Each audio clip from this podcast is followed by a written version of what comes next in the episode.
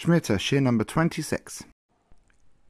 Now, obviously, it's important in life to learn how to give. You must share your wealth with others, but it's equally important to learn how to receive.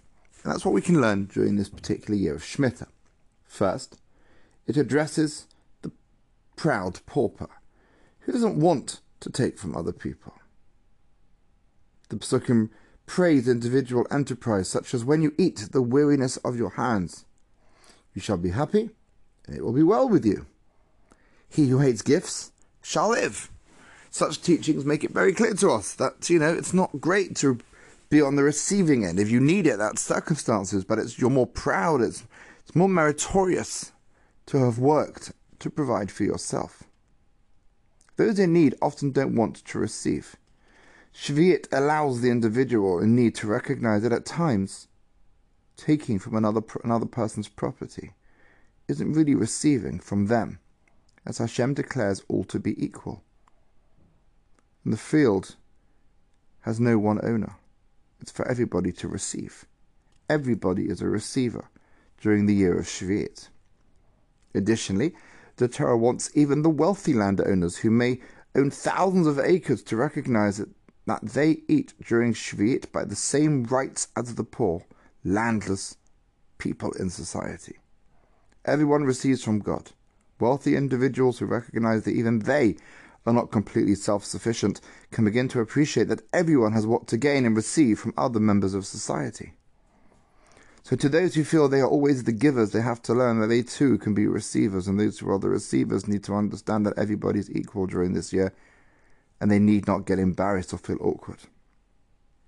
Rav Tzvi Hirsch Kalischer notes this equalizing factor is one of the main motivations of this wonderful mitzvah. He says, it teaches us further that the rich should not lord it over the poor. Accordingly, the Torah ordains that all should be equal during the seventh year. Both the rich and the poor have equal access to the gardens and fields to eat their full. The Hasidic master, the Sfas Emes, the mitzvah of Shemitah allows for the achievement of unity in which the hands of the wealthy and needy are equal. This is why Shemitah is taught at Sinai as through Shemitah unity, the attribute of the acceptance of the Torah, the very experience that we had and that allowed us to accept the Torah is what Shemitah is all about, unity. And this is awakened by the Jewish people's singular Torah. Or in the words of Rav Zevin, Shemitah advocates such a kind of relationship with one's fellow man to the extent that every single living being, man and beast included, is equal in the right to make use of the food. No other nation has ever reached such a high plane, and even we cannot find this in any other mitzvah.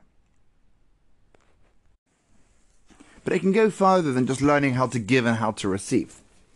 Rab Chaim David Halevi, who was the former chief rabbi of Tel Aviv, he writes as follows, and I quote, In general, the law of Shemitah is inherently linked to numerous other mitzvahs that were designated to give the Jewish nation and to its state financial stability by ensuring the stability of the poorer members of society.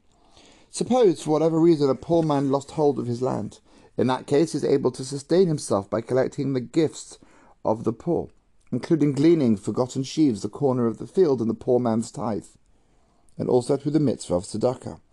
If he needs a loan, he can get a free loan. And in the seventh year, the poor man is freed from any financial worries. He can take any vegetation growing for the benefit of his family. And if he failed to repay his debt, the end of Shemitah comes and the debt's cancelled. And even if this doesn't work and he must sell his land, and in the worst case he sells himself as a slave at the Yovel after 50 years, everything is free. At that point, everyone can begin their financial life again. So we have a system here that seems to be able to eradicate poverty. Now, of course, individuals being what they are might have loopholes and ways around losing their financial holdings and losing too much of their produce. But in essence, from the perspective of the Torah and Hashem, there's a system here that's meant to create the most beautiful society. Have a lovely day. Take care.